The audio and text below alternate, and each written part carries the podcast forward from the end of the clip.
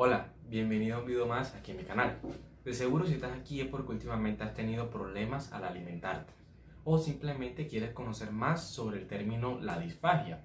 Así que déjame decirte que estás en el lugar correcto. Presta atención y aprendamos juntos. La disfagia es un síntoma que va a denotar la dificultad o el disconfort para pasar algún alimento desde la boca al estómago si hablamos desde un punto de vista anatómico, la disfagia puede deberse a las disfunciones orofaringias o esofágicas.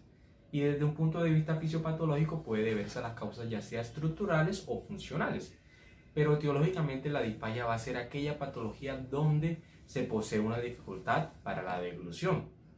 Si nos vamos anatómicamente un poco más hacia adelante, tendríamos que tocar lo que serían las fagias, entre la cual vamos a encontrar que la fagia va a ser la extrusión esofágica completa que va a asociar la imposibilidad para la deglución, la cialorrea, la cual sería el exceso de salivación y aquí por lo general la causa más frecuente de la fagia sería el impacto por el bolo alimenticio.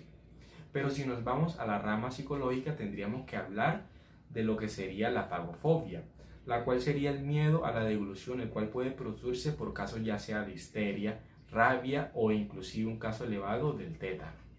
Ya habiendo definido todo esto, podríamos denotar de forma más profunda y fisiopatológicamente dos tipos de disfagia, la alta o disfagia orofaringea y la baja o la disfagia esofágica. La disfagia orofaringea es característica porque va a conllevar a la incapacidad de comenzar el proceso de alimentación.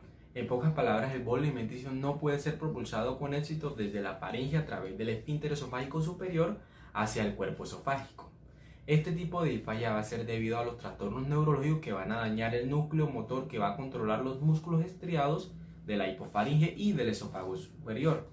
Ella la podemos diagnosticar mediante una radiografía con contraste de vario, una endoscopia, una radiografía de tórax y a su vez para tratarla tendríamos que tener en cuenta que ella esté condicionado con sus síntomas, es decir, que tengamos síntomas incontrolables y si es así podríamos brindar una buena nutrición y facilitar la devolución con una gasometría endoscópica perutánea, la cual nos permitiría un adecuado soporte nutricional evitando la aspiración traqueobronquial.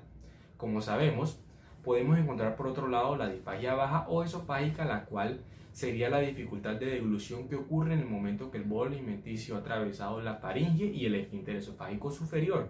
También Básicamente vamos a encontrar que este tipo de disfagia va a ser característica porque se va a clasificar en mecánica o obstructiva, quienes van a surgir cuando existe la dificultad para el bolo alimenticio a través del esófago a consecuencia de un obstáculo físico. Y la disfagia motora, quien se va a producir cuando hay una disminución o alteración de la peristalsis normal del esófago. Y bueno, eso fue todo por hoy. Espero que este video, al igual que los anteriores, te haya ayudado a entender un poco más lo importante y lo maravilloso que es nuestro cuerpo.